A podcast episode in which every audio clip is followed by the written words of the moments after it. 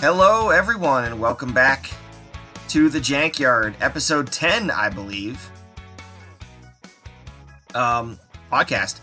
A podcast about Ashes Reborn, which is an expandable card game from Plaid Hat Games. Uh, we're going to talk about all things Ashes, and especially what we like to call open-minded deck building. And who are we? Well, we're still the same three people, and we've got Schmendrix. I may be technically the same, but I feel so different after I got the tenth Epiversary roses that the treatment sent me. It really opened up my heart and mind. So thank you, treatment. Spruced up the place, tied the whole thing together. Yeah, we made it. This is success. This is what it looks like, what it feels like. Double-digit episodes. Yeah, guys. And we have the treatment. He's here. There he is. Hey, everyone. It, uh... hopefully still goes up from here, but you never know when you're at your peak. So you know, yeah, we, we could peak at literally any time, I think. And I'm Killer Cactus. And yeah, we're ten episodes in and going strong. We'll we'll keep talking about Ashes probably as long as there's Ashes to talk about. Yeah, and I hope that stays around for a long time. Amen. So today we thought we'd talk a bit about the last round of previews. I don't think we've went over yet. Couple pretty cool cards in there. I'm not sure how kind of earth-shatteringly strong they are, but there's cool stuff for sure. Um, and we're finally going to get to Vicky decks. We got our submissions in. We have a few. We're going to open up a new feature with those, I think, today. And then uh, we're going to do a little bit about floor and ceiling talk. And uh, uh-huh. you know, all things carpentry. Yeah. Um... I, I think the, the new cards, I mean, the artwork is fire. Uh, I think... Well, literally on one of them. I, I still can't get over Jess's teeth. Yeah. In Chant of Transfusion, there it's like she she has the best dentist in all of Argaea. they're I For mean, sure. They're white and they are straight, but... Yeah. Yeah. They just, like, sh- like, it's the first thing that, like, draws my eyes right to it every time I look at the card. You guys ever, you guys watch Friends? Ross had, he got like the teeth whitener stuff put on his teeth, or saw that. It was his like, it was like so bright. That's what this reminds me of. So let's talk about some new cards. Which one do you guys want to talk about first? Schmendrix, what's your favorite card? Well, you're diving right into the controversy because my favorite is Chant of Transfusion, but um, Treatment hates it. So we'll have to sort through that together. We can, we can work through that angst. Um, so Chant of Transfusion, side action, ceremonial class. After an ally you control is destroyed, place a status token on the spell if it has no status tokens on it, so the classic chant requirement. And then main or side action, exhaust. Remove one status token from this spell to move one wound token from a target unit onto another target unit. So let me just say why I think this is interesting.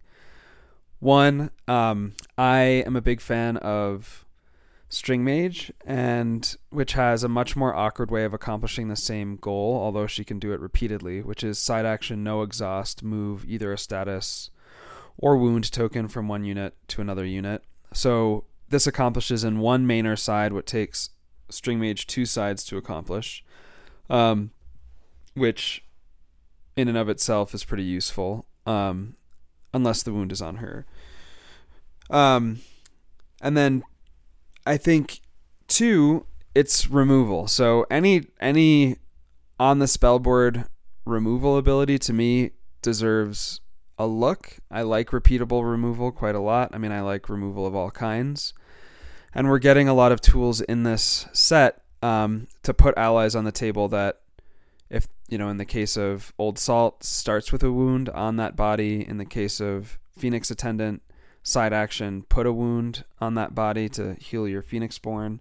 So there are going to be wounds floating around often from the get-go.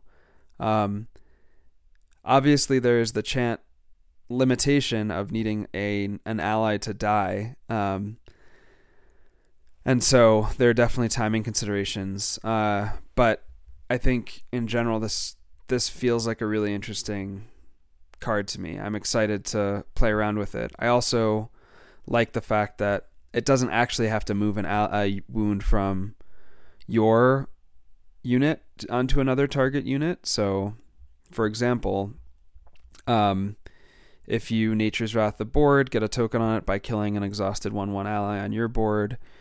You could move a wound from a unit that your opponent controls that you might not kill or might not be the highest priority onto a two health unit that was left alive from the Wrath. So I think there's a lot of interesting play here in this card, which I'm excited to explore. I guess the last thing I'll say is it is another side action wound um, distributor that pairs really well with Fester, which is another thing I'm excited to use it with, which might unlock Fester from its current um, long and loving relationship with Nature Ping. Uh, it's still probably going to be the most reliable way to do it, but that that intrigues me as well. So I'm pretty interested to build around or b- build Chant of Transfusion into things. Everything you said about the ability itself, I agree with. I think the ability is really cool. Um, my issue is just everything about chants themselves, and specifically the triggers and the costs and all the caveats that you have to do to get there. And I think if this was just the ability itself, not the you have to play an ally, it has to die to get a token, whatever, I think that would be an awesome card. And it would still be fair when you think of it in relationship to something like the small sack string mage combo of placing a wound as a main and then distributing it as a side. Um, it's just, it just is always off on for me with the fact that you have to pay for the card itself. You have to pay for an ally to get on the board. It has to die. It has a cap on only ever having one token on it at any one time. And then on top of that, the ability itself exhausts. And it's just a lot of things. And it takes a spellboard slot. So that, I mean, that is a cost that has to be considered regardless of how, you know, which Phoenix board you choose. And to me, that's just so many things for such a small benefit. Now, granted, it would be awesome if you did have like three of these things loaded up and started moving wounds around. But even then, I just don't know if that outweighs the amount of buildup um, that's required for it. Uh, but we'll see. I mean, I, I'm definitely interested in it, and I'm going to give it a, a shot just like I have with, you know, many chants. I mean, I did play the all chant Rowan deck in um, in Jankfest. You'll take a chance on them. Yeah, exactly. Very good. Uh, but I, I just think it's probably ultimately going to fall flat from a competitive perspective. And it could be so easy for so many chants to remove like one thing, whether that was the token limit or the exhaustion aspect. And you you could see these chants being played a lot more. So, Killer, now you you have to decide which of us wins. Yeah, who's right, Killer? I, I break the tie, right? So here's here's what I'll say about it. I when I first read it, I was with treatment. I I didn't think it was great. Um, I agree that it has a lot of, you know, it has the same chant problems.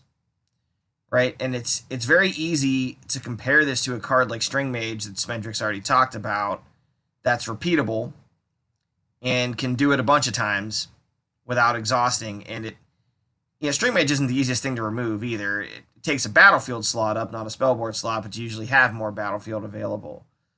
Um, and it it fe- when you think about it that way, it doesn't feel great because String Mage can keep doing it.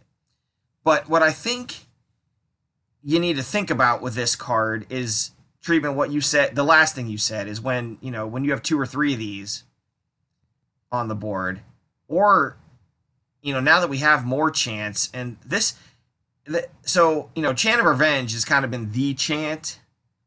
This is probably number two.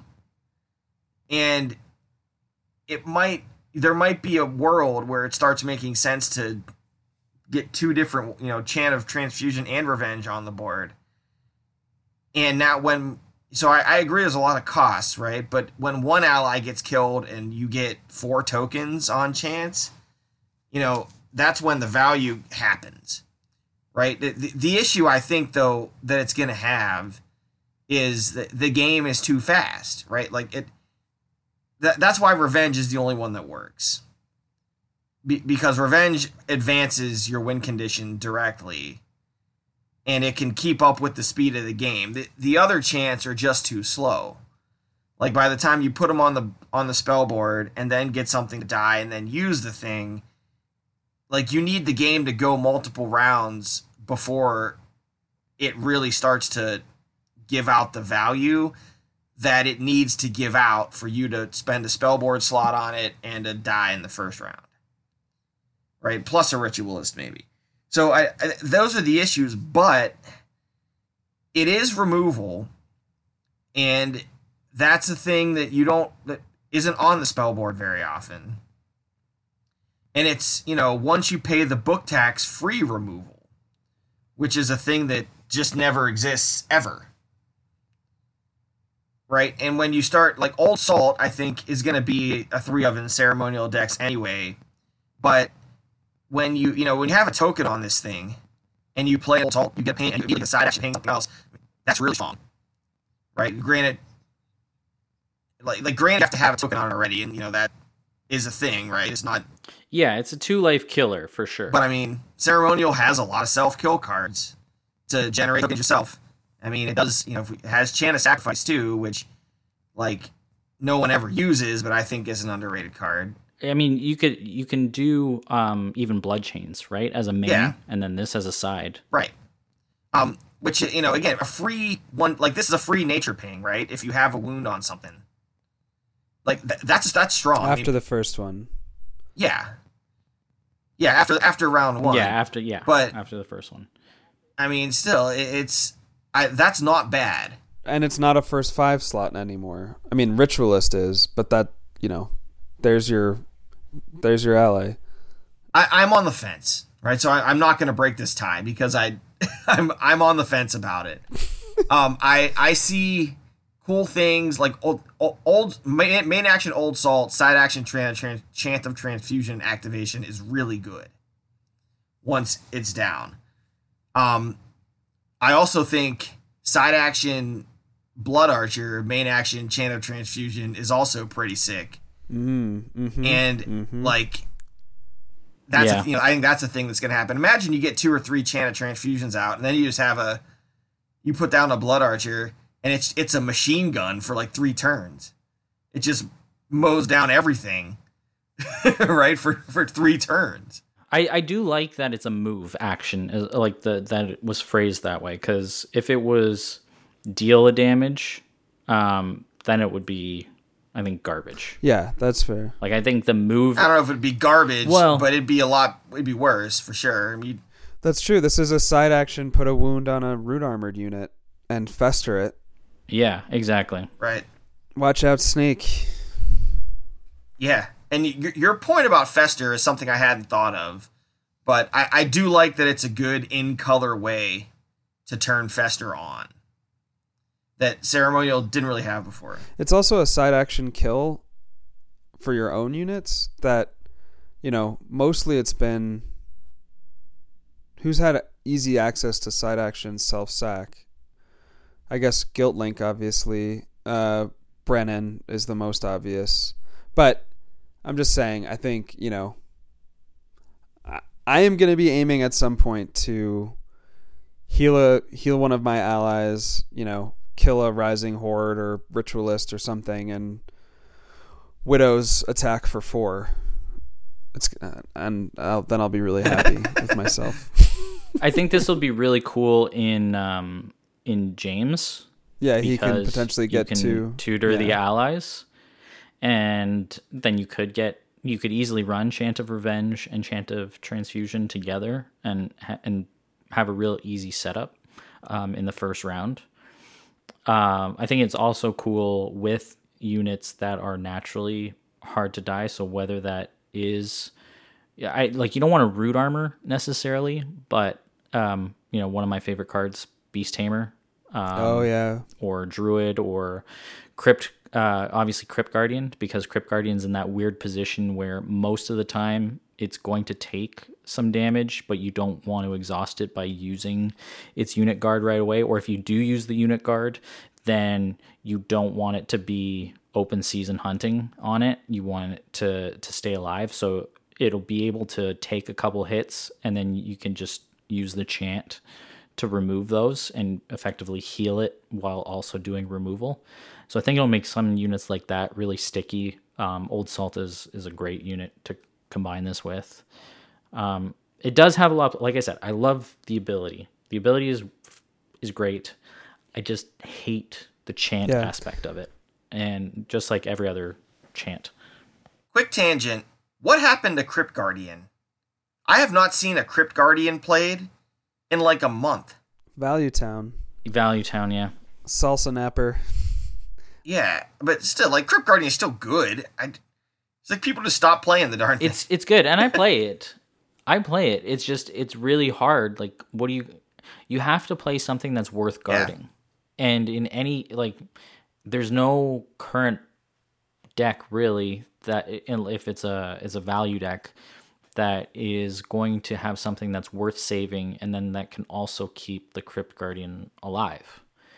Um, it has to be, you have to start playing, you know, three life units. So I use it in one of my decks, um, an Odette list with Frostback Bear and Dweller.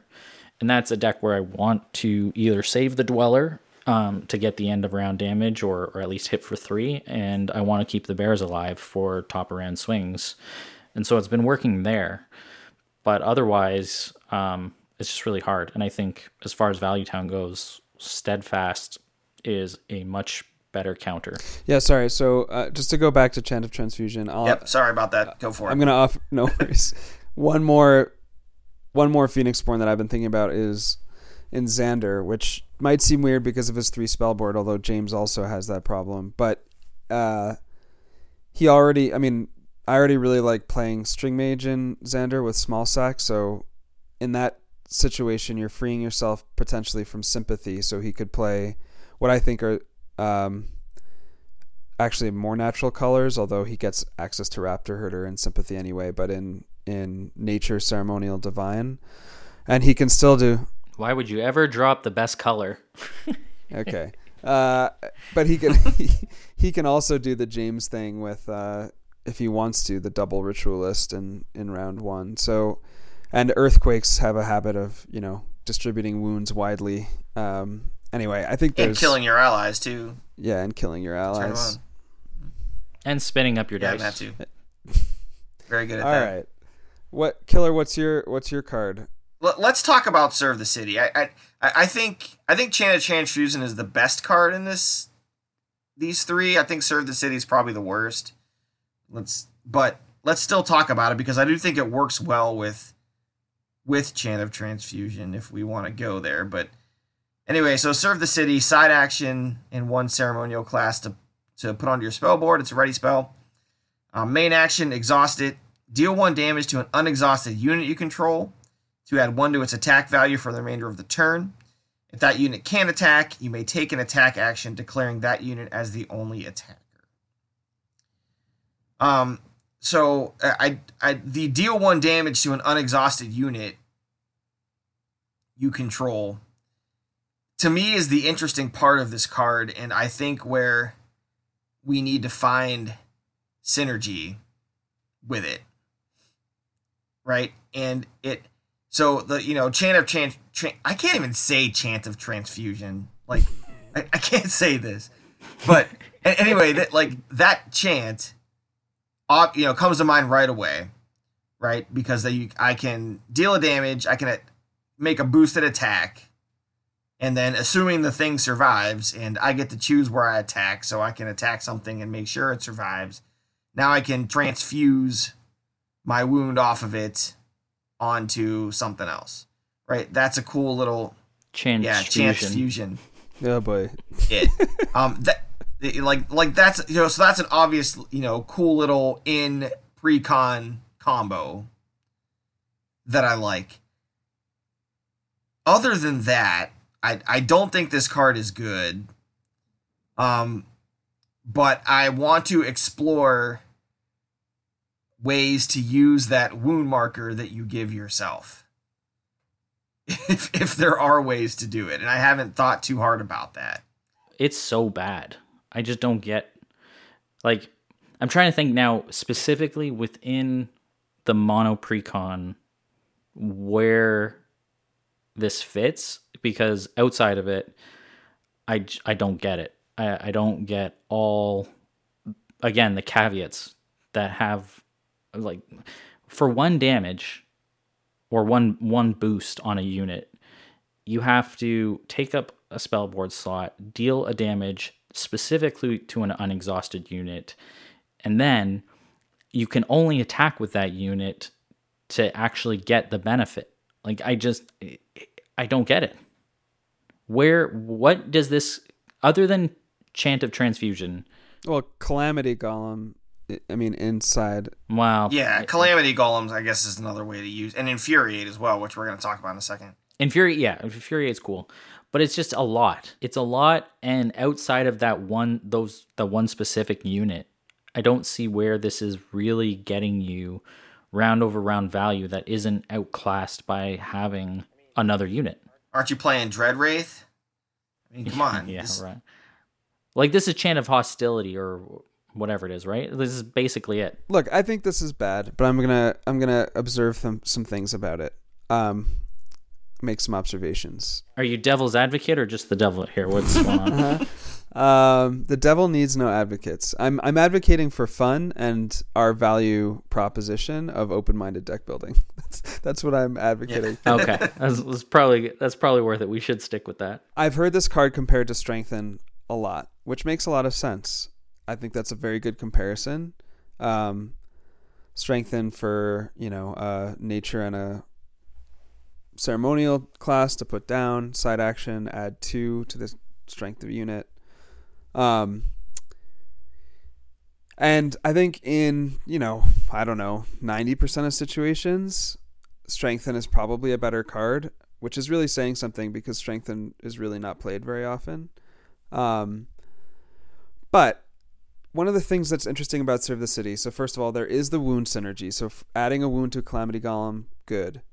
But the fact that this also leaves your side action also free um, and adds a little bit more boost, I think is interesting. So the fact that we've got now a whole bunch of, you know, on when attackers are declared cards and side action cards that you could play, and this being the kind of icing on top. So, you know, take a Calamity Golem that you've played, and this is, I'm just going to admit right now where I'm going with this is definitely in kitchen table jank zone, but get a Calamity Golem down that you've played and maybe Chant of Transfusion to wound off of or whatever.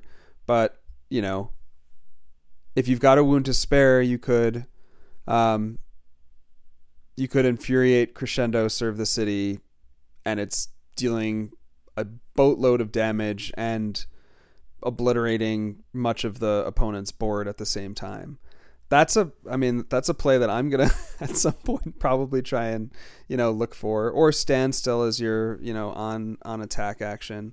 Like, just the fact that you can stack both the side action and the when attackers are declared cards that we have now on top of the Serve the City, I think makes it interesting and creates a little bit of a window for it to play a role that Strengthen doesn't play. Um, I will say that it's really sad that we don't have any, as far as I know. Oh, this was the other thing that I was thinking of.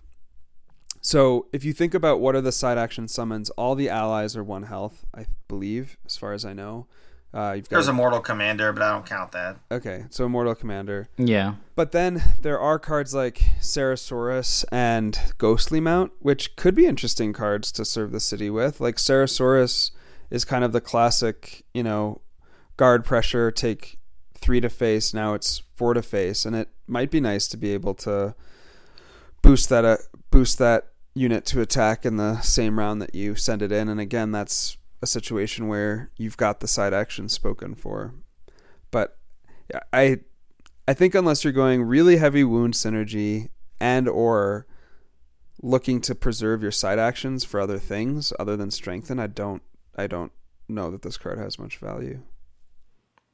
Ceresaurus is an interesting one. I just think, um, I I mean, why did it have to be only that unit can attack? Why did it have to be, um, you have to specifically deal the damage to, you know, that unit and then only boost that unit? Like, it's like when I think of Vengeance in James, it's very similar, although Vengeance destroys.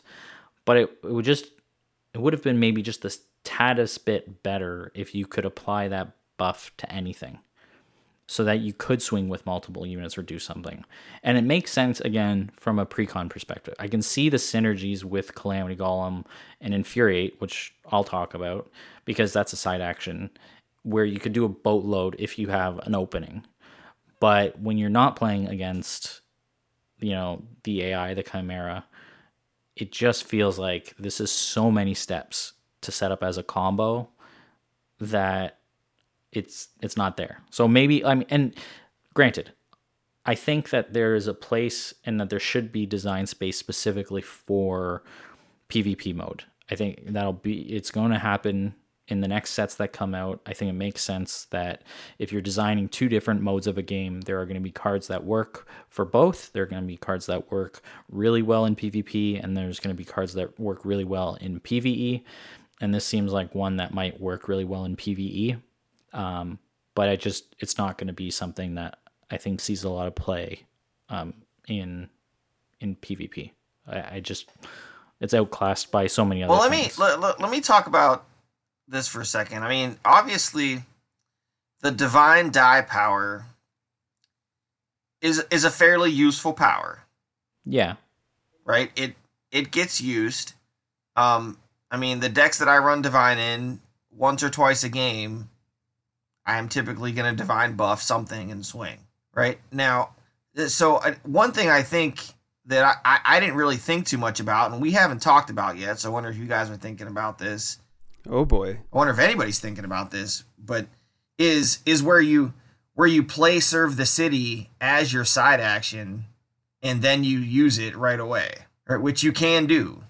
Yeah. I think that's totally legit. I think that's why it's a side action. Yeah. Yeah. yeah so like, I like this to me, I, I know it's a ready spell that takes up a spell board slot. And, you know, most of the time when you see a ready spell, you're like, I, you know, I have to first five this or I'm not getting my full value out of it. Right. I, I feel like this card could be one of those like two or three ofs that you put in that you don't really want a first five, but you, you s- surprise somebody with it. Right. And, in round two, and you just drop it and then buff something up to swing and, you know, guard pressure a unit that they didn't think you could guard pressure. Right? Like they're, they're knights down and you side action, Serve the City, main action, swing your Cloudburst Griffin at it or something for four. Um, and now it's still there. So if you do get to the next round, you get to do it again. Um, you know, and, and I, I kind of like that play, like the, like the unexpected, I just boosted a guy up. Like, you know, the divine, the thing about the divine die power is it's great, but it's telegraphed, right? You have to, you have to meditate up for it the turn before. Um, this isn't, I mean, it, nobody is going to see a ceremonial class die sitting on your spell board and expect you to use it to boost someone's attack by one. That's pretty cool. It's definitely a surprise. I mean, it's a surprise, you know, in the same vein as if you did a reaction sort of surprise crescendo, standstill, that type of thing. It's not as telegraphed as Fighting Spirit, which also takes work to build up. Um, that's an interesting idea. I is it worth the three spell slots? Yeah, I don't. Is it worth the three deck slots? Right? Yeah, I don't know. Well, deck deck, deck slots. Sorry, that's what I meant. Because then you also have to keep the option open right on your spell board. Yeah, I mean, I could see it, you pair it up with something like Ruin Dweller, where it's already in color, and you that's a three attack unit that I can buff to four and, you know, gu- guard pressure a Sonic Swordsman or something with. I like it. I like the idea of the three attack quick strikers. I mean, the place I was thinking about it was in something like Saria, for example, who, you know, yeah. suddenly your Raven's pressuring a knight, um, but knights would have to be played more than they're played right now to ever play. Well, I do think they're going to be. I, I think we're moving to a bigger meta or taller meta um, after this set comes. This up. Is also deal a damage, so like Frostfang swinging for four is kind of cool. Um, yeah, and well, any armored unit is definitely a, a target for this, right? It just, or you know whether it's root armored or natural Celestial Knight, Frostfang, those types. The other of thing things. It you know I don't know. I wonder if there's like a Hypnotize Calamity Golem deck that you could play, because this leaves your hip you know your side action available for bypass potentially. Yeah, I mean it gives you hmm. you know boosts your attack up by two or something when you do it to a golem or a wraith. Secret Door Frostfang. There you go. Of the city. We got there. Oh, thank goodness. There we go. All right, we solved it, guys. Let's close up shop.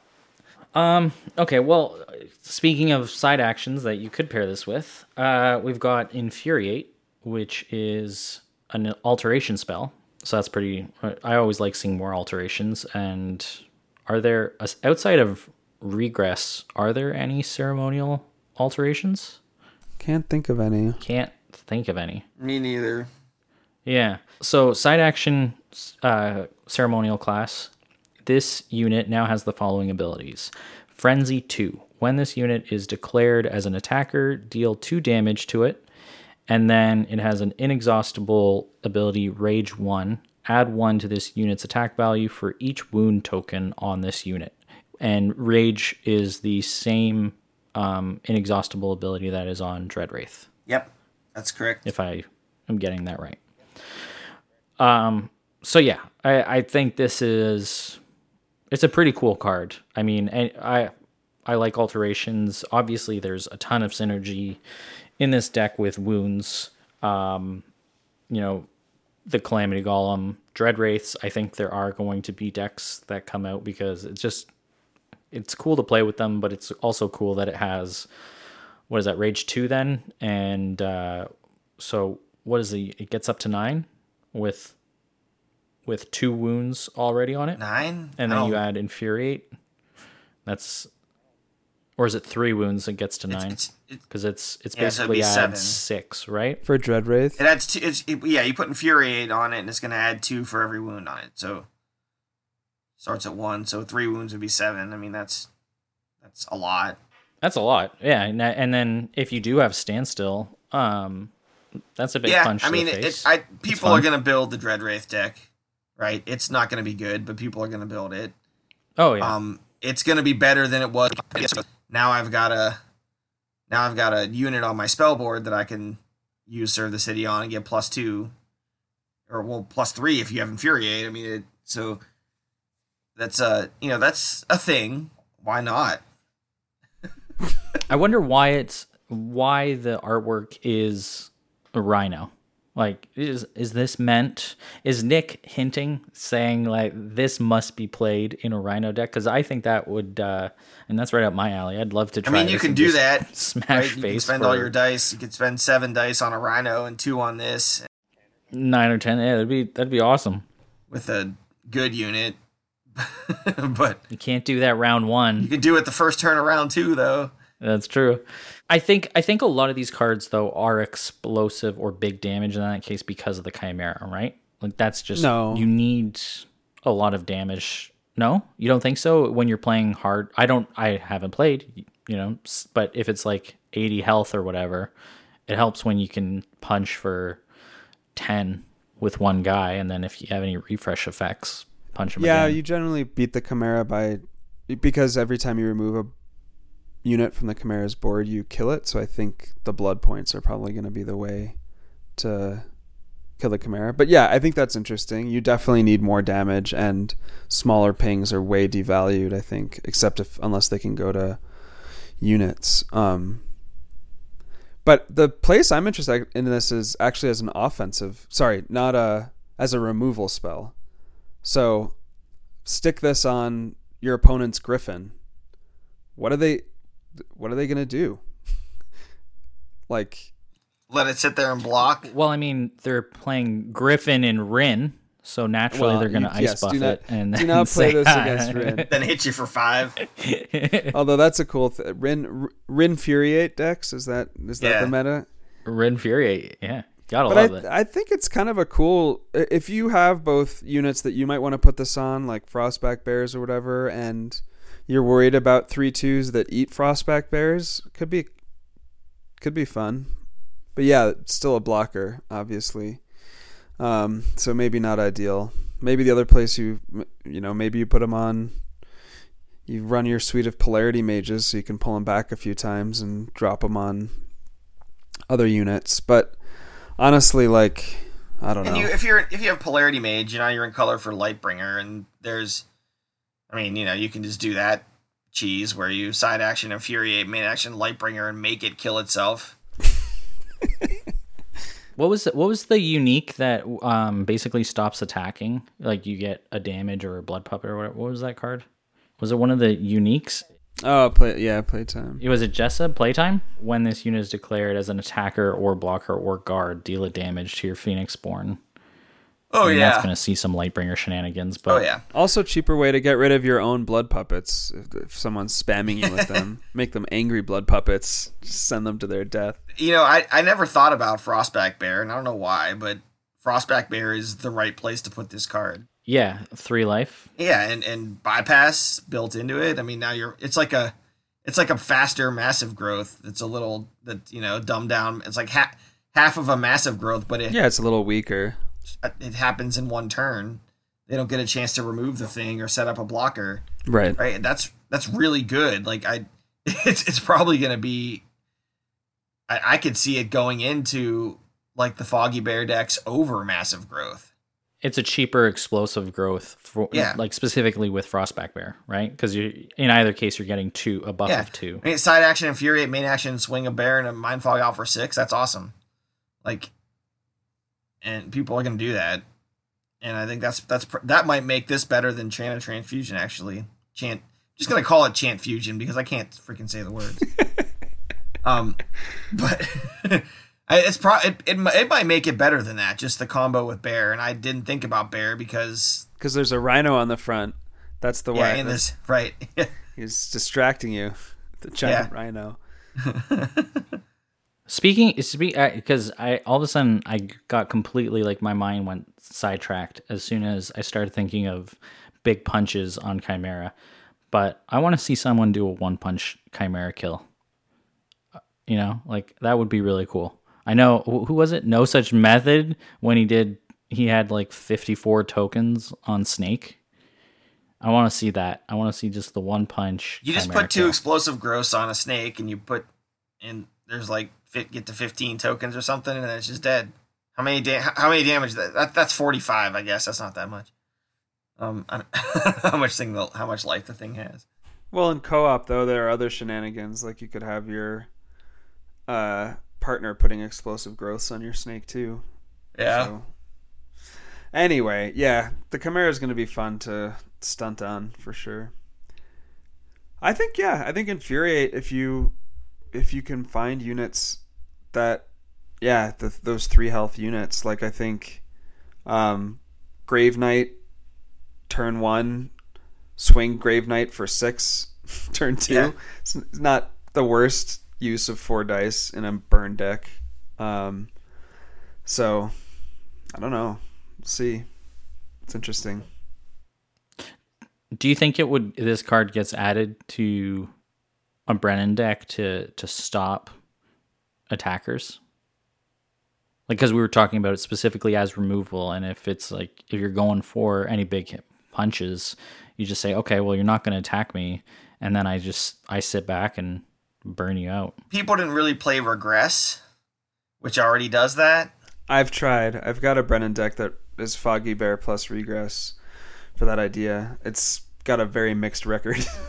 I mean, I, I get it, right? Like, you know, shut down their guy and then throw burn over the top. That makes sense. But this might be better than Regress insofar as you can put it on your own guys. If Brent, I mean, Brennan doesn't usually have any three life guys, but if she decides to, then you can do, you know, you can have the option to go both ways with Infuriate. It's tough. I, I probably not, but it was just yeah. It's it's a good it is a, a thought. good thought. I mean, you're gonna, you know, that that's a way to take the downside of they can still block with the thing out of the equation, right? Like you, you just throw burn over the top, or you, if you have some other kind of bypass, you use that. Um, but it, it is a cool, you know, way to just shut down a. And I guess if they're, you know, it, it's it's kind of a clogged spell, in a way. It shuts down S- Soraya, right? It shuts down yeah. Raven. I mean, for a round, right? I mean, it, it's uh, it shuts it. You know, she can still do her Seeds of Aggression garbage, but yeah, and she doesn't mind blocking generally. Yeah, it it it does lock a battlefield spot up. I mean, it always they always have the option to just main action clear it out by attacking with it. But it's still, you know, for one die, killing a two-life thing is good, right? That's good value. So if you're going to take a Griffin off the uh, off the board or a Ruin Dweller or whatever, I guess Ruin Dweller is probably a bad example because it can just sit there and still burn you. But other two twos or three twos, or that's not bad to toss one of these things on there. Uh, like from a design point, these are the types of cards where, you know, you have multiple uses, and you you can use it offensively, you can use it defensively, you can use it combo style um, with sort of maybe what it's more intended to be used with, or you can use it in niche situations or or just as a one-off. I think that's like that's when you know that there are just so many ideas that one card can generate that I think is what makes a good card, or at least a well like you know design card, especially now that we have two different modes. Um, whereas other cards where it's like, what the heck do I do with this? Or this is only this one specific thing. Unless it does that thing very, very well, it inevitably gets replaced, or it's just like, why am I taking this over something that's more that has more utility, um, or or more uh, you know. Uh, more situations in which it can be used. You know, if, if, if real quick, if Massive Growth wasn't chained, I would totally run the Dreadwraith, Massive Growth, Infuriate, Hypnotize, Golden Veil, first five, at least a couple times. That's awesome. I mean, who's going to do uh, that, right? Yeah. Someone, that's going to happen. Someone's going to play a Dreadwraith. They're going to Massive Grow it and Infuriate it in the same turn. Well, it's basically Hydra, Hydra ceremonial, like ceremonial yeah, Hydra, but, right? Except, you know, Hydra thing. Has its own bypass. But well, you know, yeah. then, then what? So what's the Dreadwraith swing for then, right? It swings for five, six, seven, eight, nine. It's just is it just nine, ten, seven, eleven? No, well, you because massive yeah, growth. So right? it's so massive growth is right. four, and then five. Two wounds is and then uh, is four two more wounds.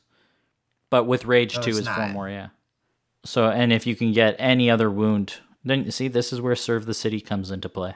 Yeah, but like you can, you punch him in round one with Hypnotize, and then you punch him in the first uh, turn of round two, and then you just win. So is this the new version of horse cheese? This is Wraith cheese? No, because Massive Growth is chained, so I'm not allowed to do it.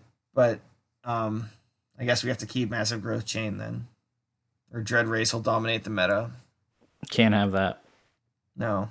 Yeah, these these so these are pretty cool new cards. I mean, they're fun at least, if nothing else. I, I think Infuriate sees some play. I do think uh, Chance Fusion is gonna make its way into some decks too. I think the jury's still out on whether or not it's good, but it's got an off chance to be. I think Serve the City is just a Red King card. Yeah, it's a it's a card you write off until Red King dumpsters you with it, and then you re yep. reconsider everything. Does it? No, it's still, it doesn't replace small sack in like a string no. mage capacity, right? Nope. No. He's going to come up with something we haven't thought of, and it's going to be good, but you don't, you don't know it until you try every combination, right? right? Yep. Every permutation. So, um, when I was trolling the Discord for Casey and the car ideas, Ninja Dance Mat brought up this idea of ceilings and floors in decks, right? And particularly in round two. And well, I mean, what I got out of that question was, you know, how, how like, like talk a little bit about what the ceiling of a deck is when you are spending a lot of your first five resources on building up a spell board, you know, versus a floor. Um, you know, if you put four books on the board in round one, then your round two floor is higher because you've got resources to use versus what you draw. Um, you know, and then conversely to a deck like, you know, maybe what Clue has been running recently that is just all allies and hardly any ready spells where, you know, so there's that. But I, I think we can kind of expand that discussion a little bit into some of the major archetypes in the meta and what their ceilings and floors kind of look like against the rest of the field. So that, that right. just to tee that up, that's where, I mean, I have lots of thoughts, but I mean, start wherever you guys want. What do you, what do you guys think about this topic specifically? How about we first define or or like interpret what it means to have a high ceiling um in, in a deck or even in a card. And for me, when I think about that, it tends to be more about either explosive um plays that might be more niche or setup dependent, um or not even setup dependent, but situationally dependent in terms of how much you can do if everything lines up. Whereas the floor of a deck is more about the reliability in terms of round over round, um, or game over game, how consistent you can expect similar results. Um, and, and those two things, you know, definitely, when you're talking about combo decks and big plays, um, outside of maybe competitive like tournaments, I think we see a lot more high ceiling decks that people like to play, right? There's a lot more experimentation of like, I'm going to try Iron Rhino or, or, um, Dreadwraith deck or all these, you know, I don't, I don't know, maybe Horse Cheese. I haven't played against it, but that probably that idea spawned about like, how big can I get fast if everything lines up, as long as the opponent does not have double hard removal at the start. And then you you know you can almost guarantee your win because you're going to do a one-shot kill. Like that that type of idea is a high ceiling to me. Um, and if I recall correctly, you know, going back to the Shuffle Bus guys, even I think Neil had always talked more about the floor being more important. Um, and if you look at it from the perspective of like reliability game over game, um, I would agree, because it's about ensuring that you either get the card draws if you're not playing a high spell board, um, or making sure that you have consistent unit and damage output regardless of the luck of the game, because there is a lot of luck of the game in both the draw and the roll. And you're always trying to mitigate that as a player, but you can't mitigate it perfectly. Um, and so having cards either that always provide value, that are never dead in hand, or having a strong spell board that you always have the ability to spend dice is what I think of in terms of a high floor, whether that's a, you know, deck's archetype or just when you're building a deck thinking like, are these cards going to be dead nine times out of ten? But the one time it's there, it's like, that's it, you know? And so silver bullets are probably more high ceiling versus floor as an example. But that's just sort of what I would think of. Yeah, I mean, I think of it similarly. I guess the only thing I would, um, yeah, high floor, I think, means low variance round over round, as you said. And I think the only thing I would add or emphasize about the higher ceiling is the concept of dice efficiency playing in there, and really saying, look, you know, there are obviously very high ceiling um, plays that can have incredible dice efficiency. Like, you know, the the snake that kills you is a really efficient unit. Um, uh, but there's also just a ton of value being generated constantly by salamander monks um, all the time, as Brian B has shown. So I think Um, and I think that's where, you know, looking at the decks that Brian, others have built in Hope, um, even not, not even the creeper decks, just the, the decks that load up on books, high value books, um,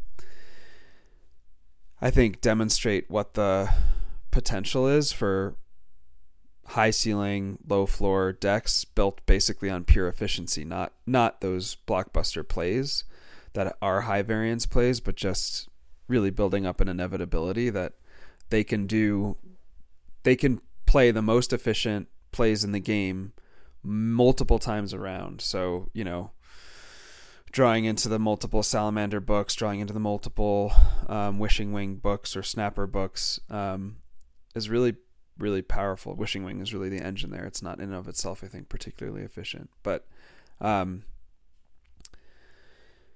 so, yeah, I think that's how increasingly how I've come to think about it. And um, I definitely think that one of the really fascinating tensions about the game is Um, if you give space to a four book, you know, a well-constructed four book deck to set up and you are not running four books, I think you need to be getting, you, you, we always talk about needing to win round one, but like you need to put a hurt on your opponent in round one to make up to, for the value generation that they're going to produce in rounds two and three. So you really need to come out ahead in a significant way, I think, round one to make up for that gap. Um, and I think, um, in general, that means, you know, fast starts, um, night starts, things like that, that can really perhaps come out faster than the four book decks can set up. Um, one other thing I'll say is, um, maybe just pivot to where, where you get value round over round, or try and raise your floor if you're not playing four book. Um, I've been playing the Saria deck I linked um, in the Discord that Waves designed.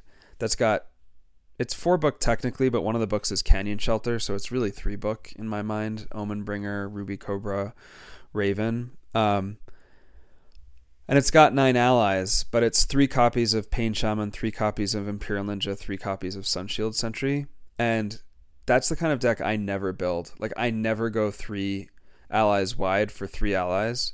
But it is, I have to say, it's so nice. It basically means your your ally draws are like books. I mean, you don't know exactly what you'll get, but knowing you'll count, you can count on at least generally one of those three and sometimes two of those three round over round. Um, plus you have, you know, six-ish dice spent on your spellboard every round. Makes it so much, it, it gives me such a sense of security that I can do the things the deck wants to do consistently, even though I'm re- relying on allies to some degree to to do that. And that's not a feeling I'm used to, because I do tend to build these decks that have like random singleton allies, you know, seven or nine deep, um, and it makes every round quite a puzzle. um, and one of the th- that's one of the things that I, I feel like qualitatively distinguishes a high floor deck, is that you look at your hand and you almost immediately know how the round is going to go based on the hand, because you, you know, or the, the round kind of plays itself out. You might have a couple of big choice points, but you kind of know how your dice are going to get spent.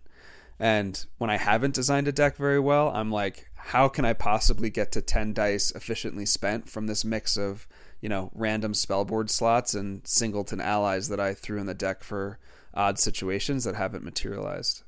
So if I had to ask you guys, what is more important, a high ceiling or a high floor, what would you say? Like not by, not card by card, but for your whole deck, what's more important, a high ceiling or a high floor? I so I think my philosophies have changed over time, um, or at least lately, because of Brennan and Hope Creepers.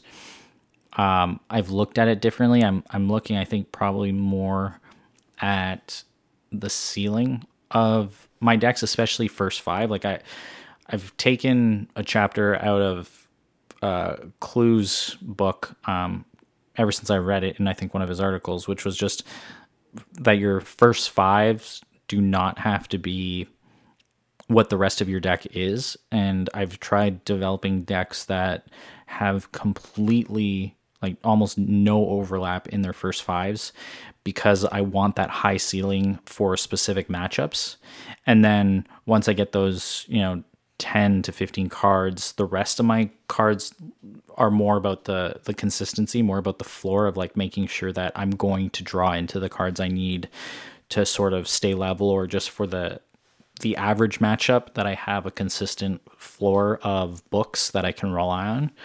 Um, But as like a general rule, or if I was advising someone on building a deck, I would talk about the floor um, and just like, you know, there are tons of cards. especially when I started, that were cool or splashy, or, you know, I I really wanted to experiment with the, the sort of Timmy, Johnny stuff.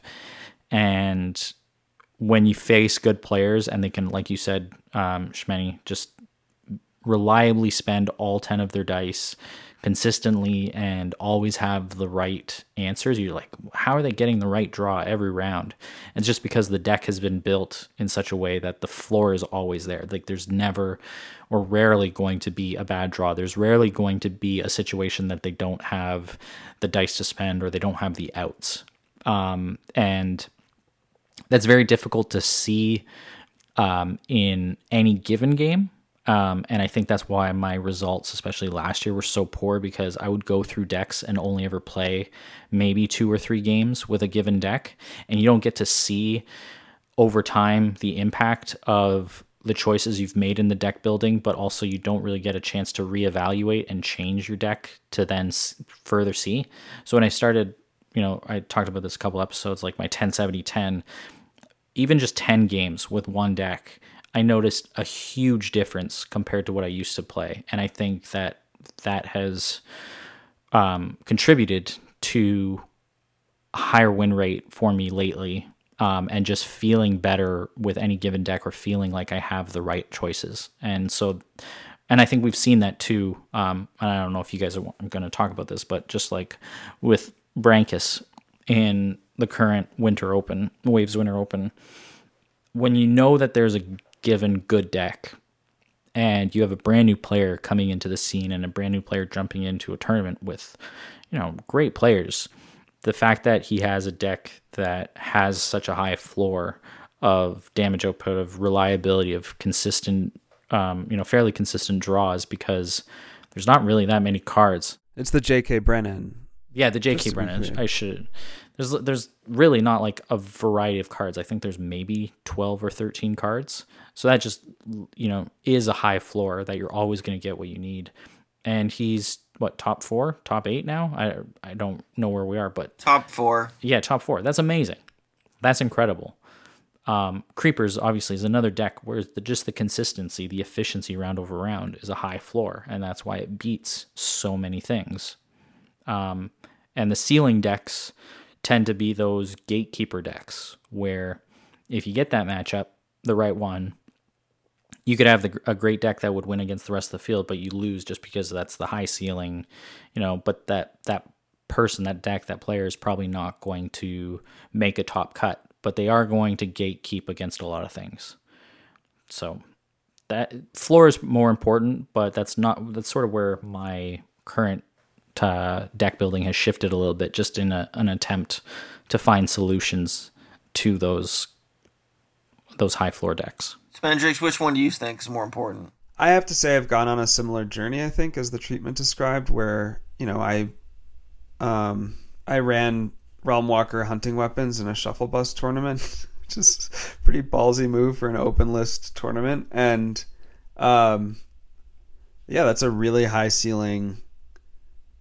That that deck can score round one wins, actually, if if you really get greedy with it. Um, or it can win, win top of round two pretty easily as well. Uh, but I have to say, I have to say when I started, like, I looked at Philly's Aerodel deck, for example, and he was playing that deck. It's probably in the early stages when I started, but, you know, my first year it was really dominant. And, like, it just felt really boring to me, to be totally honest with you. I was like, I don't want to play these long games of like small trades um, with units with this four book engine. And um, but having, I, I think actually it was the Realmwalker Hunting Weapons experience where it was just like the amount of like anxiety verging on terror I felt in those matchups, knowing that like if my opponent had first five the right card, I was done, or like the right couple cards. um I've been playing a lot of I've been net decking a lot, and I've been playing decks more consistently, um and I've been playing decks with like coherent long-term plans. It's one of the things I really like about the Leo decks that I've designed, that Brian B helped me with, um and I think I have I have grown so much more comfortable in my play, knowing that I have a clear vision of a round three win, and I have a deck designed to deliver that win with a pretty high degree of consistency. That feels, that's a much more pleasant way to play, actually, than feeling like I need to win round one in a, like a hugely decisive way, or I have no chance in this game. Um, the games do tend to go longer, but not hugely longer, and I'm I'm having a lot more fun with them. So I didn't appreciate them at first, or I don't I didn't appreciate them as much as I do now. The the high floor decks that, like I said, have a vo- very coherent game plan, a vision for how they win in round three, and they have a means of getting you there. I mean, just one one last point before you take it back, Killer. If you look at if you look at the current good decks, and even um, whether it's this tournament or just overall, I think all of those decks started with sort of the design of a high ceiling, um, with something that was known, that had high damage output, that had a, a really, you know, um, potentially aggressive game plan. And then as they evolve over time, people who who took those ideas and developed them into strong decks are people who are able to cut, you know, the cruft and elevate the floor to be more consistent. So if you talk specifically like, you know, the the Realm of the Absurd, the the Realmwalker hunting weapons deck that I, I'm, you know, for for better or worse, I'll say that you pioneered, Schmendrix. Clue's been playing it for the last three tournaments, and he just he took it from that, like, I can or I have to win round one, otherwise the deck is a bust, to his iterations now feel so consistent. He can start really aggressive, but he has those backup plans. Um, you know, you had the Brennan, early Brennan decks, at least as far as like when I was joining, and it was all about the Raptor Herder, Sleeping Widows open, and if your opponent didn't have a plan for that, you you won. If they did, you were probably screwed. Like Brennan had, if they had to win round one or round two, otherwise they would lose. But now J K's deck has shown that you can be very flexible, not only in your start and start a little bit slower, but it's going to get there no matter what. Creepers had been around forever, and as far as I know, Carl was always the the one backing them, saying, yeah, Creepers are strong, especially in Koji. But it wasn't until Hope came along, at, which really elevated the floor, the consistency of getting those guaranteed outputs. And then even more so now with cards like um, Tidal Crab that gener- like that guarantee almost that you're going to get the um, the thorns out. And so I think that that's kind of how a lot of these deck ideas evolve, where there's just there's someone who's like, hey, I can win this in round one or round two. Um, and then someone else comes along and is like, okay, but how can we even this out and bring the floor up so that it's good everywhere? And I think it would be really cool, and I still try to do things like that, where it's like Archosaurus, you know, th- three refreshes in round one is awesome. Is there a way to even that out? Or a Rhino deck, you know, that's what um, Red King has done. He, his whole thing was, no, you can win with this. You just have to elevate the floor. And I think that's what he does with a lot of his decks, is he elevates the floor of really bad cards or really good cards, but that have a very specific win condition. All right, so that you just said a lot of really good stuff that that I was going to say, but I'll I'll still say it in a different way. Um, I so so when you asked me that question, right, what's more important, the ceiling or the floor? My answer is the ceiling, and I I think it's I think if your deck doesn't have a high ceiling, then it's it's a big problem. Right, number one. And I, I think you're one hundred percent right in that the the reason that these meta decks are on top of the meta is that they have they have the highest of ceilings.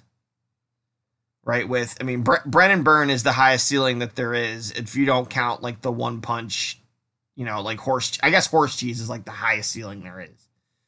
But, I mean, absent that, I mean, Brennan's winning in fourteen dice often, right? Like, that's a pretty high ceiling. Um, but in the, the the reason that deck has done so well is, like you said, they've been able to take the floor and push it to a level where if that high ceiling doesn't happen, there's still a fallback option. Um, now, when I what I'll say though is that right, a bad game is like eighteen dice or something for J K's Brennan. Yeah, or even yeah. twenty-two yeah. dice. Like that. That's a bad. Yeah, that's a bad game. That maybe that's the floor, and the, the ceiling is twelve dice, and some you know most games end up somewhere in between. But what I'll say is like when you look at decks that are so when you look at the decks that people like Brian and Carl and Matt are playing. And even Philly, back when he played for Brooke Arenado, those guys tend to play the high floor deck, right? Like, I mean, I guess Creepers, you know, Hope Creepers right now, what Carl is playing is a pretty high ceiling deck too. But even that, I mean, Hope usually isn't going to beat you in fourteen, fifteen dice. I mean, it's probably going to go a little longer than that. But I, they, you know, they're so good at the game that they can, they can pull off those value trades. And if the game gets into a grind out, right, they're high, that's where their high floor wins. And their skill level is such that they're always going to win that game that depends on what, you know, the floor. So I, I, I guess my throw out to the, to the newer players, or not even the newer ones, the, the players that are trying to get to that next level is, you know, p- play to the ceiling, right? Like, like don't go to the floor. I, I think, I think the, the higher the ceiling of your deck, the, the less skill matters right, in the game. I, I, if you want to win games, play decks that have big ceilings and do something that is, you know, a, a bit outlandish or a bit, I, I don't know what the what the word is, if it's a, a bit different, a bit bigger, a bit whatever. Um, I, I've done a lot of deck building lately, building to the ceiling with decks and not as concerned about the floor. Um, the James Raptor Herder deck I play, I hate view as a very a lot. I think everybody that's played against it hates it. I played against it the other day. Redentor decided to use it. Um, and it, he had a random Ashteki game up that I joined, and he was like, he's like, I, I was gonna play your Raptor Herder deck, your James deck, and I was like, okay, go ahead. And then I lost to it too, and I was like, yeah, I hate that deck. It sucks. Um, but it it's a very very high ceiling deck, right? Like there, I don't know, I don't know how you define the floor. I mean. I guess the floor is not the first time there's a way to deny that, but it's a it's a very aggressive, very fast, very like high ceiling deck, and it's been very successful because I the Ashes isn't a plaything for the quick anymore. A deck that has a high ceiling that can execute that plan, um, consistently, even if you know in the times where you don't consistently execute the plan, if there's you know the, the bottom drops out and you lose the game, um. Especially, I think if you're if you're a lower skill level player, that's yeah, you. I think that's okay. Like I think you're gonna win more games if you just have a, a really high ceiling plan that you can execute. I think where some of the decks, like specifically, this is an, another deck that you built, but like when I think of um, the deck that Flora is playing, the Airedale deck, and any deck really that makes use of explosive growth. Um, those are examples of like high ceiling decks that are then backed up by a high floor, right? You have the, the consistency, you have the forebook, you have the, the ton of removal to play the longer game, but ideally you're winning or at least, you know, dealing the bulk of your, your damage, your win condition through a big like mirror spirit punch when you, you finally open it up. And it's about engineering that. And then same thing with Ninja playing a Hydra deck, and previously, you know, Kyla was the the last world, or the Fighting Spirit decks, or the Fighting Spirit Redentor, right? Playing his deck too to uh, one of the the wins. No Such Methods, Cole, Fighting Spirit, is yeah, one. You know, Snake yeah. in in general, right? Any Maone Snake deck, um, those are high ceiling decks that might take a little bit of engineering um, and build up. But they also have that floor where they can go longer if the big, if the big explosive punch um, does not appear. And um, I have a couple decks like that, and it's not something though that I ever think about while I'm building, but I do try and be like, well, overall, how does, you know, it's, when you're building a deck, we talked about this, how does this deck win? Um, and especially if it's a swing or a burn deck, I think you need to count up the potential expected output of that deck. Um, and that's one of the risks of playing, say, for instance, a higher ally deck, is that those things can get meted away. And unless you have a ton of recursion, whether it's Xander, Shepherds, whatever, um, those can be riskier because you can lose that high output.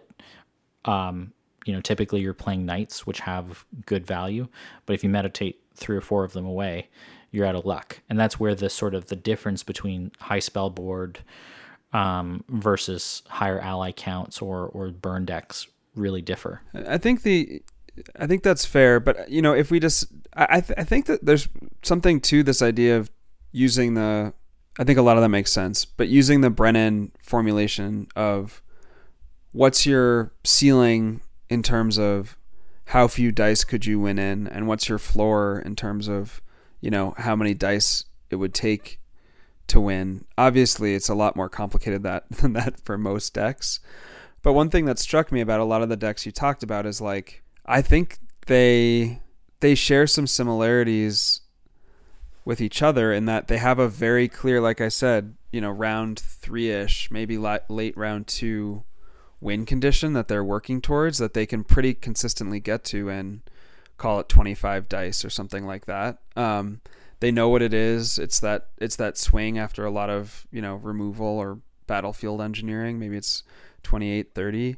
Um, and some of them also have the potential to win if you, they, if they really win round one, although they're not necessarily trying to, but if their opponent just, you know, miss first fives or something, they can win faster than that. Um, but I think what I, th- I think I still think those are pretty high floor decks. I don't I don't see those necessarily as high ceiling decks if the ceiling is how few dice could you win in. And maybe that's not the definition of ceiling that we're going to, but I think there's it starts to, I guess, effectively conflate ceiling with speed.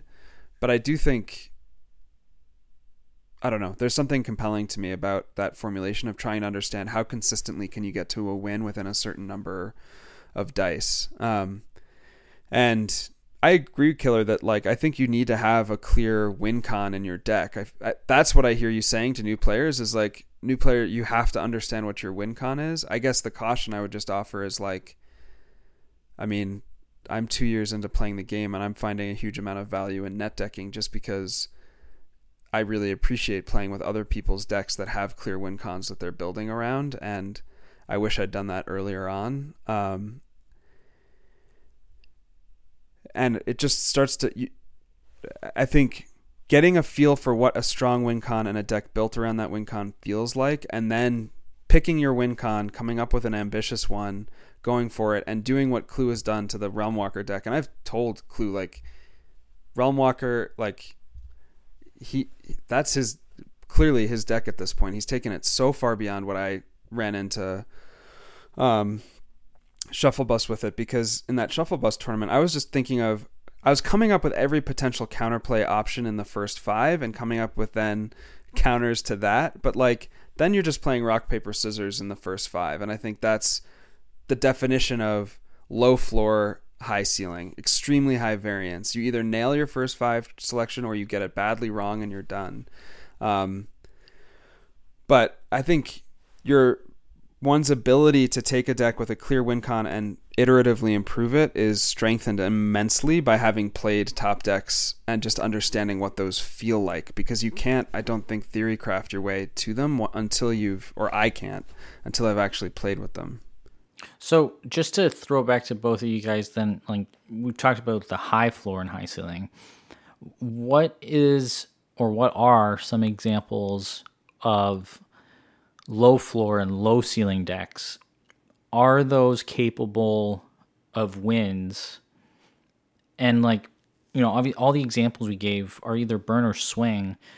What does ceiling or floor mean in the context of mill decks? And, you know, today we, I mean, ever since Three-Eyed Owl got um, chained, which I think was one of the components of either a high floor, or maybe it was high ceiling for a mill deck, we haven't really seen much success. Um, Monk was probably the closest, um, and that was, you know, already a while ago, half a year ago. I think of Inquisitor's Herald as a low ceiling, high floor type mill deck, right? Like that deck, you know, he, he got wins by swinging through sometimes, but I mean, it was really like set up a battlefield state where we just stare at each other and grind and go back and forth. Right. And I'm going to, I'm going to outvalue you eventually and, and mill you out. Right. That's a, to me is a high floor, low ceiling type deck. That's the one from like Shuffle Bus three, right? What, what whatever the one was where the game went three hours. Right. Yeah. I, I think that was, I think it was Shuffle Bus four actually. I, I mean, I don't think you can have a low floor, low ceiling deck no. and win like that. It's probably just a bad deck at that point. If it, but I, I think a low ceiling, high floor deck is possible and has and can win and has won, right? I, Inquisitor did that. I think Phillies was too, frankly. I think. Yeah, yeah, that's another good example, right? The the Zookeeper deck, low ceiling because he didn't really have anything explosive there. It, it just kind of outlasted you. So that's another good example. Um, so I think those can win. I just think the current metagame is not good for them. They're going to get run over by the high ceiling fast yeah. stuff. No, I agree. And I think I just say like, I think um, one of the things that both those two decks have in common, which is another trap I see newer players who are interested in mill plans falling into, is that they're extremely high on removal. In the case of Herald, it's, you know, um, it's Mark, uh, Hunter's Mark, based removal. Aradel, you've got Gilder Pings and Water Blasts and everything else, but um, they're not sitting back in the sense that they are playing a wall of Orchid Doves, but they're also not playing aggressive in the sense that they're trying to make face swings. They want to take everything off your battlefield as quickly as possible, or any threats off your battlefield as quickly as possible, and they have a huge array of tools to do it with very little counterplay. Um, and I think, yeah... I, I think sometimes players who might be interested in the lower variance decks get too passive um, too quickly. Uh, like, in some ways, I think the definition of the high floor, low ceiling play is removal, right? Like, guaranteed value in get getting dice off your opponent's board or getting a threat off your opponent's board, but it doesn't advance your win con basically at all in and of itself. It needs something else to do it. So it's like yeah. treading water, but basically. Potentially treading water with a dice advantage. And then it's a question of like, what are you investing that dice advantage in that potentially defines your game plan? But so, I mean, just at a theory crafting, then, I mean, you know, we've just covered the current mono ceremonial stuff. Um, and we, at least I'm hoping for eventually mono, uh, the, the mono charm to maybe be the next one that comes out uh, and more support for mill decks. Um, what does that, what does a high ceiling look like in a deck that is less reliant on either burn or swing? I mean, we usually talk about needing two, like a plan A and a plan B, um, out of the three sort of approaches. But what does that look like in the mill style uh, of deck? I think Monk's deck is a high ceiling mill deck, right? Like there's there's some things that beat that, and if your opponent has those things, then he's in trouble. Or like that that deck's in trouble. I mean, if they have some good bypass, then like there's a problem, you know? And it, so that's one example of it. I guess maybe the other example of the high ceiling mill deck is just like when you where you go all in on mill, and I've I've thought about doing this and really thought around it, but you, you do stuff here. You're throwing Imperial Ninjas and Ruby Cobras and Remorses and Blowfinches and just throw all the mill at them as like as fast as you can and see what happens. You know, try and mill them out. And, you know, we talk about winning the game in fifteen dice. Well, clear out their deck in two rounds, right? Like, that's what you're trying to, maybe that's what you're trying to do. I, I haven't seen anyone really do that, but I feel like it should be possible. I mean, there's, There's twenty-five cards in a deck. Yeah. When you start the game. And, um, you know, how many of those cards can I, in, if I give myself twenty dice, right, how how many of those cards can I discard? Like, I, I've... Th- sure, a little bit, yeah. But, I mean, you know, I, I haven't really seen anyone try that. Um, like, the, the aggressive mill, right? Like, the... And and you can reasonably expect meditations, right, to help you out. Like, just play all yeah. the stuff that mills cards and do it all and see what happens. I feel like high ceiling mill might not be defined by speed, but just intensity of control that you can create.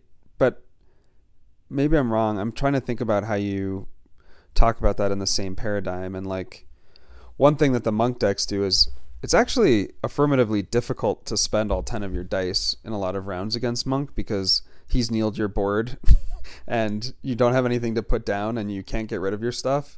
So like he's um, he's getting a pretty profound resource advantage. It's not in terms of necessarily beating you with fewer dice spent, but it's in how many dice he gets to spend advancing his win con versus how many dice you get to spend advancing yours. And when he really locks you out of a game, he's spending all of his dice on, you know, Neil's, Orchid Doves, abund- you know, the three abundances, other things. And you're spending actually not even close to ten around. Um, I th- yeah, I think high ceiling mill feels like, you know, it's it's it's prison probably. And I think that's why, you know, Netrunner, which is another game I follow but rarely play, just made a bunch of changes, introduced a new ban list to get rid of a really problematic prison deck archetype in the game. And like, I don't know, it's interesting. We've all lived, I think prison is a really intense negative play experience for games uh, generator, and I think it's probably a good thing we don't have a dominant prison deck right now, but that's part of the reason why mill I think is so hard to design around, because um, the powerful mill plays are often prison plays, which no one seems to like playing against. Yeah, I, I mean, I wonder if there is, I, and I don't know if I talked about this. I know I had mentioned on the Discord like a year ago, and just in terms of an idea of a Phoenix Born that might have an ability that targets the hand um, and fills in effectively what Three-Eyed Owl was doing, but still within the parameters of not making round one miserable. So like in this idea would be a Phoenix Born that builds up tokens um, at the end of every round, and then um, can can remove one or more of those tokens to wipe out cards from hand, and just putting cards that can put more guaranteed pressure, because right now all the cards, rem, uh, anguish, remorse, um, memory theft, all of those give the opponent an option, um, and there's nothing that can guarantee that type of mill. And it would be interesting to see if maybe that's where a non-prison style but impactful mill deck can take place in that sort of scheme. Um, Otherwise, it's it's very difficult, yeah, to find the right balance. I mean, once you get to abundance, it's very powerful, doing upwards of six damage a round. It's just gar- trying to guarantee getting there, right? It's that floor of trying to get get there and then guaranteeing that you'll be able to wipe it out. And I know uh, Brian has an Auric deck, which uh, and it's not mill, but it's the same sort of like guaranteeing that long-term win condition.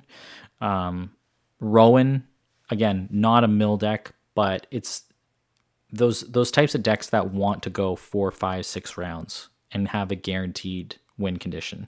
And mill is one of those styles of deck. And trying to add more support for those without it being, A, just a bad play experience, and B, um, something that you can't come back from, right? But I think the ability to have bypass index is or should be more important right now.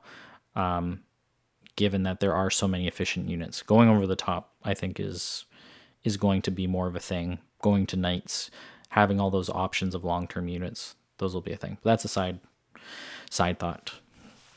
Yeah, it, Mill's diff- it's difficult to design, especially in a game where you only have thirty cards in your deck and only twenty-five of them start in there. I mean, it's it's a, it's a very fine, just your opponent being really bored while they're trying to play the game. It, it there's a it, it's a very fine line. I think Ashes really has done a great job in towing that line to this point.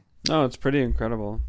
Yeah, arguably before Oric and Hope, it was a little, it was skewed away from it, and we needed more support. But after those two have come in with their support that they brought to it, you know, Ruby Cobra and Dream Fracture and stuff like that, um, I, I it's pretty. Uh, I think it's pretty on point, to be honest. It there, there's just a, a lot of fast stuff right now that invalidates it a little bit. But I've still had lots of games, you know, go to fatigue and have that be a factor. Or at least if fatigue's not, then your lack of options because your cards have been milled is. I mean, I'm playing Leo and Saria all the time. And that Xander deck, yeah. the Xander deck that you designed, Killer, is not technically a mill deck, but it's really happy when it gets to the end game and it's just spamming Raptors that he's bringing back and your opponent's like struggling to figure out which of their books to to meditate off their spell board. So that's a, that's a lot of talk, I think, about floor and ceiling that I wasn't sure we'd get into, but we did, and I I think was good.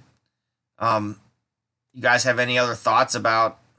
I think th- I think it's a really I think it's a yeah I found this conversation really interesting. I think it's a really ripe area to explore, um, and it was a really cool way into it. So thank you, Ninja Dance Mat, for asking the question, and uh, anyone else who answer asks a similarly thoughtful question, we will tread water similarly for you. Here's here's a question on uh, floor and ceiling. What's Flora's ceiling prediction for this tournament? Is she going to take it? She could win it for sure.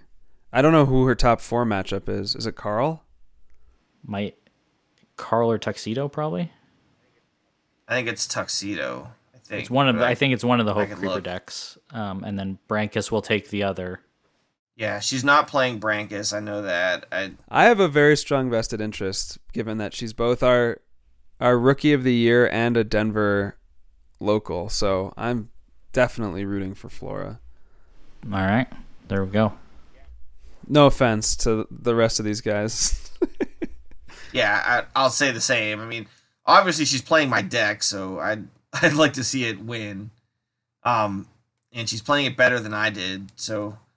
I, I and you know I've been talking with her between rounds and help you know not really I I made a I cracked the joke that her and Brancus were my unofficial coaching in the car alumnus alumni earlier. Um, if Matt can have Ash's normal coaching, I'm going to start coaching in the car.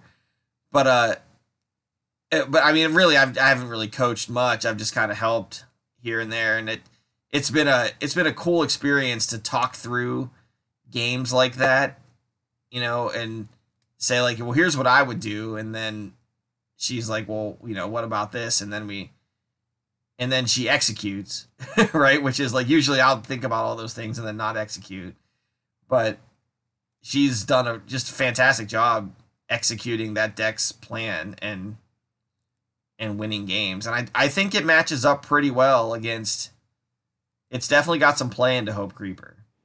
It was it was really fun commentating the the game. Agreed. And um, as long as everyone, I mean, we we've only received positive feedback. Yeah, because no one's gonna give us negative feedback. We're not really in a community where we're gonna dump on each other. But if you're not providing it, no one's gonna do it. Treatment. So we should do we should do more. Um, we still we got the Brancus uh, Ninja game that we got a like on the backlog, and then. Uh, the next, the top four matches, I guess this week will be exciting to cover if we can.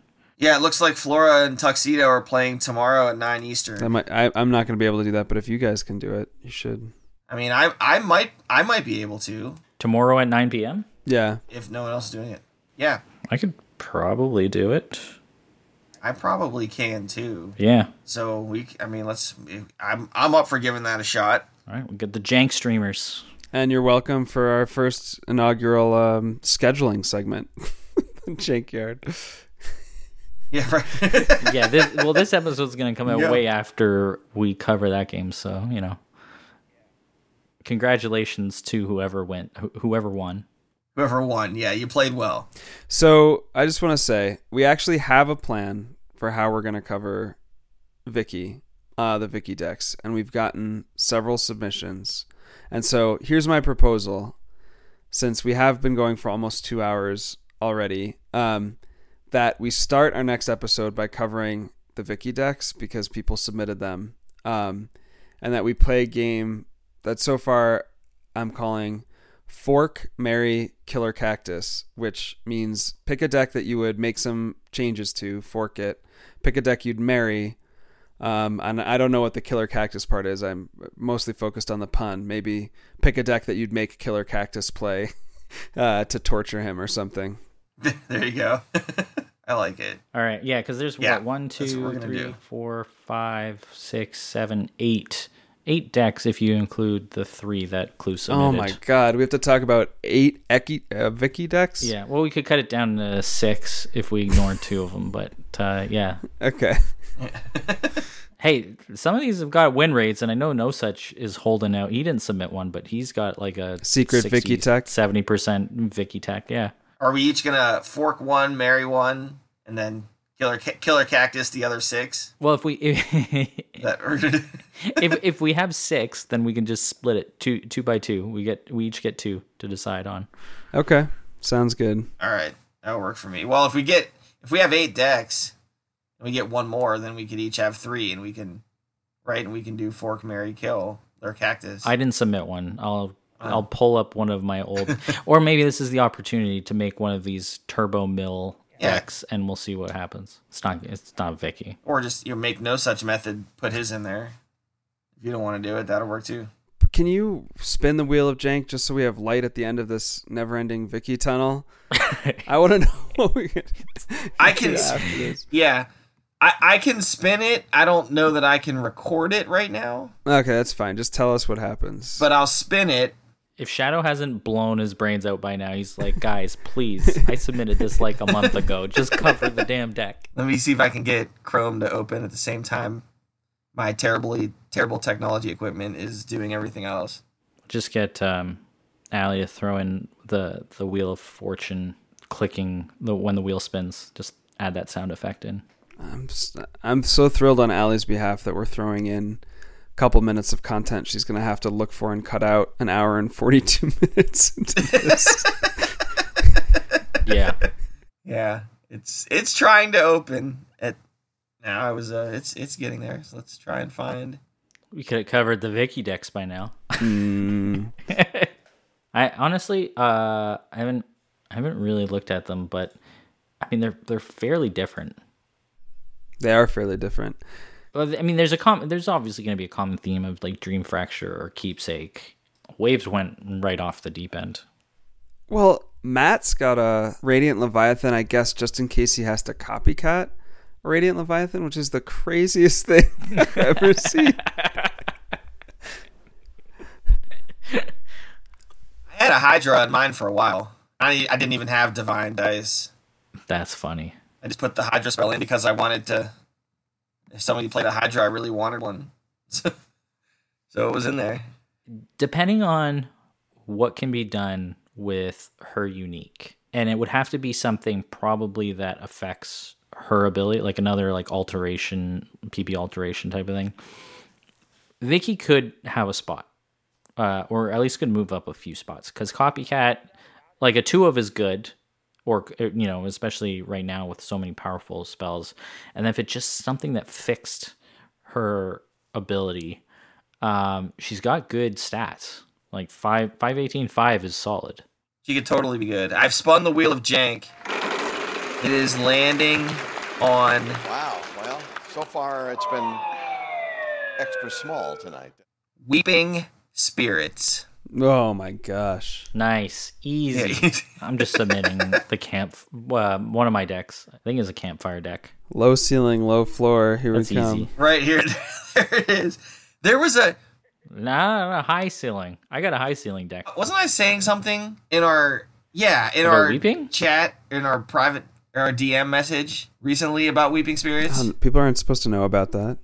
I don't know. We don't pay much attention to you in there, Killer. I, I had a random idea for it. You'll have to show us. Show, figure figure out your idea and then put together. I mean, heck if I remember what it was, but I swear I those. Th- oh, it had to do with it had to do with night song cricket. Of course it did. I wanted to use the focus ability of Weeping Spirit to clean out the oh, discard right. pile. Remember? Yeah, I remember that. That is a crazy idea. That is absolutely bonkers. I dug it. I don't know if that. Does it? Did, that, did anyone that even, even know Weeping Spirit no, had a focus work. ability? It does. Yes. And I, I did not know that um, until I was looking for ways to clean out the discard pile. Look, just you wait until I start playing Open Memories for Weeping Spirit books in round one so that I can shut down your stupid James Raptor deck right. by removing your Raptors. There you go. Take it out of the discard pile. It's gone. I can't recur it anymore. Yeah. Search a target discard pile for one card removed from the game. I did not know that text was there, but yep, now we're making Weeping Spirit decks. Good luck with that. All right. Let's let's see what people bring. I I mean, it's no, it's just It's bad. Real, it's, it's one of the worst cards in the game. There is only one situation that I can think of that's decent, and I've played it, and it's it's still kind of tough. But I'll leave that for later. When Especially I in, a, in a world of snappers, it's not a good card. We'll see what we can do with it. Uh, I'm just excited to see what name Red King puts on his Weeping Spirit deck. um, melancholy? Mm-hmm. No, that's way too straightforward. Okay. Come on. Well, it's it's always a word that I have to look up. It's some reference usually, and I I just can't relate it. But he has them like all memorized. He's like, oh yeah, yeah. it's in you know this deck. And it's like, which version? There's ten versions of your time loop or sing song or whatever. It's in all of them, though. That's the point. That's why he does so, it yeah. that way. It's it's it's cool and it's his unique thing. No, it's his thing. No, it's cool. It's just it's awesome. It's always like I don't know how what I'm supposed to do. Yeah. All right. Well, uh, shall we call it? I think we should. This has been a good episode. Go out there and get out your Weeping Spirits. And if you're not janky... Well, we'll leave that up to the viewers. It's at least our, our ten, tenth episode. We're allowed to say that. Um, yeah, it's. It, I'm glad we're in double digits, and now we have Weeping Spirits to build with, and if you're not janky... We did sufficient fan service for Flora, but our one other listener, oh, yeah. Charlotte, we, did, we haven't talked about Particle Shield at all, so I don't know if we... But anyway, sorry. I interrupted That's okay. Sign off. It's okay. It's our, our bad sign off. Um... I played with Charlotte today, and there were particle shields played on both sides. It was pretty cool. Um, so there it is. But yeah, Charlotte needs to commit and actually bring a submit a deck. All right, Charlotte. Now you have to build with Weeping Spirits. How do you like She's that? She's been on the quiet side lately. Come on, Charlotte. Yeah, make Matt coach right? you through that one. Yeah. All right, guys. It's t- it's time for us to go to bed. If you're not janky, you're stanky. There we go. We'll catch you next time. See ya. Later. Have a good one.